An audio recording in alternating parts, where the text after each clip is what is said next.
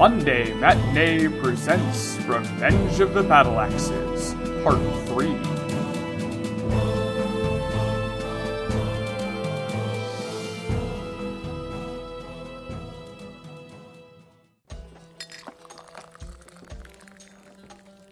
I can check again, but a keg is not just going to magically refill. Okay, there was that one time, but the odds of that happening again. Good evening, Nadira. Oh, hey, hi. I didn't see you gals come in. It's me, Nikki Zanelli. Yeah, I know, Nikki. It's nice to see you. Everyone in back? We are. Things are a lot quieter this time. Here, too. Usually there's a dozen fights by now, but everyone is just mellow tonight. I'll get the usuals. I wanted to talk with you because it seemed you had an intense reaction last time we were here. Uh, that. Not my finest moment. I just. I felt it had to be said, you know? What you all are doing. It's kind of insane. Yes, I suppose it is. So, why are you doing it? Our quest is to find the Celestial Seven. No, I get that. But why are you doing this? I heard from Fendi about her people, so I can see why she'd have a grudge. Although she smiles a lot for someone who's suffered so much. We all have pain. What we do with it. I've learned that sometimes that's not up to us. In a way, Fendi and I are very much alike. I don't see that at all. I admit, I don't have her knack for conversation or the reckless abandon with which she attacks everything that stands in her path. But we are both very curious, which can lead to trouble. I don't see you stealing a magic stick from a priest. No, that would not be my way. I was raised in a convent. You are a nun? It wasn't that kind of convent, more of an educational commune. We didn't worship anything but the holy pursuit of knowledge. But that was taken as seriously as any vow. But it didn't leave much time for socializing. We rarely spoke. I can read 17 different languages fluently, but as you can tell, I can barely converse in one. Our goal was the understanding of this world, how it works, including and especially the unseen arcane forces that power it. You were wizards? That would be an accurate summation. My particular area of study was celestial history. I don't understand what that is. Everything that lives once did not, even spirits. What about the gods? Perhaps we should be around less ears for this part.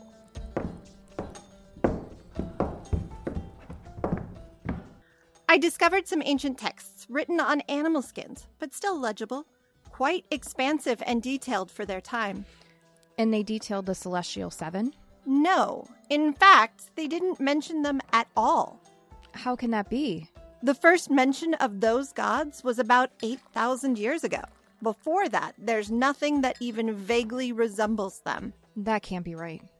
Ancient intelligences, spirits of the woods and seas, their names change from culture to culture, but patterns emerge. Names change, but their essences are the same. But from my research, one day these seven higher beings just showed up and took up residence. You mean they finally made themselves manifest? Before them, the ancient people refer to a god named Dewin. He, and they call it a he, of course, seemed to be more of a contractor. He created the world but had little interest in the beings of it. The story they told is that he made Galpin and then moved on to something else, perhaps making another world. The creator of Galpin is a deadbeat dad? That's what they wrote. And then one day, seven strangers moved into the house he built and laid claim to it, saying they'd been there all along. But this is all just a theory. I mean, no disrespect to your work. No, not not at all. That's part of what we do. We theorize, but then we verify. That's why it was a group and not just lone researchers. It was a group? We received independent verification of our theory with gusto. That doesn't sound good. We had to schedule for provisions. Each of us had to head to town to replenish our supplies. I wasn't up in rotation, but I'd been reading so intently that my eyes were starting to cross. I traded slots with an older member and headed into town. By the time I got back, they were gone. Gone?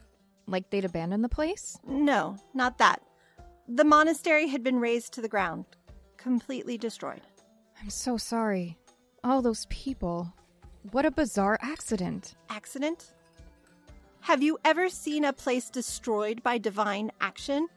It's quite distinct. In this case, it was Imbe. He uses explosions and fireballs, real showy stuff, and they linger, sometimes for days. The explosions will just keep resetting in bright colors over and over again. It makes any chance of rescue impossible. Oh, that's awful. I've reasoned it's like the gods' way of signing their work, like a seal of a craftsman. And your friends? I'm the sole survivor. But from a researcher's perspective, it shows my theory was valid, and that this information was important, dangerous even, which is why all of it was destroyed. Even if I wanted to prove it, now I wouldn't know how. And so you brought the others together too. Oh no, that wasn't me. I was just another lost soul when Cynthia Rose found me. Like she found the others. Ah, here we are. Let me get the door. Drinks for everyone! At last. hey, Nadira, good to see you again. You too, Chlorine. Things are a bit more sedate tonight. It was a tough fight this time. We're all exhausted and hurting. It took all the energy I could harness from the universe just to make us well enough to travel. You mean you used all your healing spells until you were deplenished? What I do are not spells, they're gifts from the ethereal realms that travel through me. Yes, and we call them spells. You call them spells. Girls, please. I can't take it tonight. Sorry, Cynthia. My spiritual energy is depleted. It makes a girl irritable. My apologies. Maybe this will help you. Drink up. Oh, hello, Fendi. Have you. Did you lose your tail? Most of it, yeah. Don't worry, it'll grow back. Eventually. I'm just hideously ugly while that happens. You still look beautiful. Singed, but pretty. Maybe to you, but if another cat kind sees me, I'll never hear the end of it. Stupid fireball. Fireball? Who was it you went up against this time? Forces of the god of combat, Mbe. Mbe? But isn't he the one that killed Nikki's people? She told you that? Wow. How much drink did you give her? She never tells that story. None. We just started talking.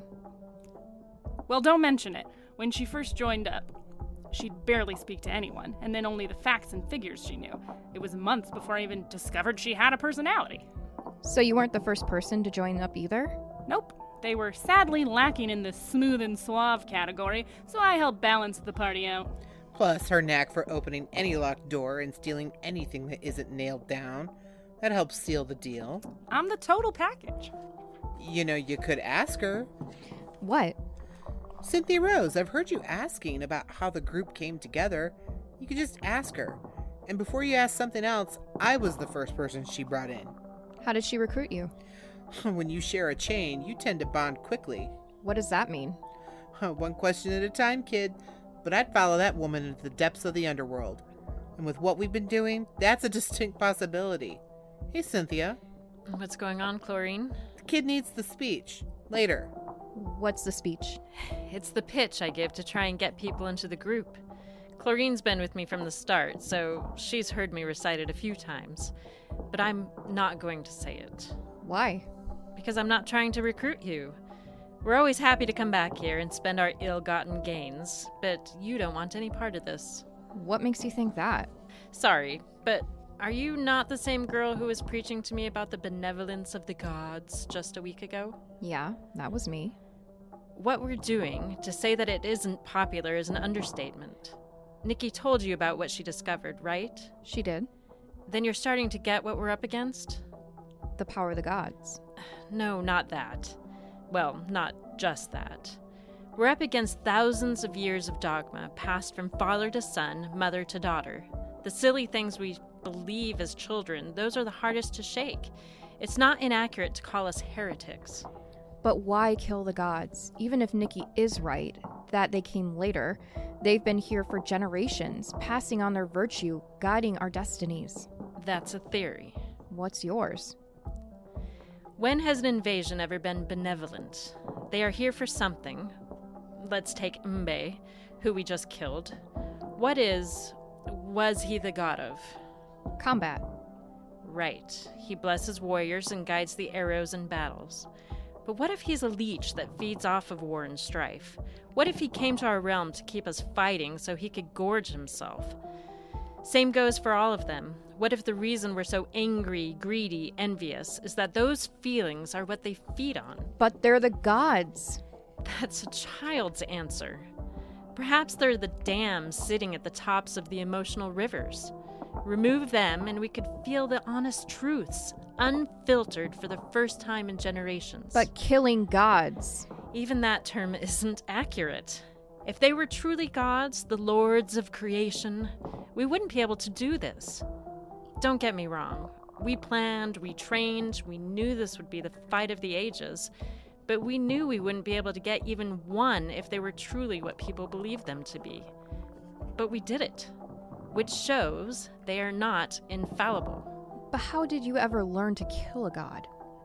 Chlorine figured that out. You can ask her. All right, I will. But how do you convince them that you are going to win this war? What do you mean, win? That you'd succeed in your quest? Oh, I didn't. What do you mean? I'm actually amazed we got this far. I figured we'd be murdered by now. I don't understand. Maybe I should have given you the speech. I thought you understood. There's no castle at the end of this, no extension onto godhood. We're not trying to steal their power. This ends in a bloody stain in a darkened dungeon, or a rotting skeleton that another adventurer will loot. So you expect. I expect to die. For all five of us to perish. And they know it too. See, we like you, Nadira, but not enough for you to get murdered with the rest of us. And given how these seven can be such vindictive pricks, death would be the happiest of endings. But every time you come in, We celebrate that we're not dead yet. So drink up, girl, because neither are you.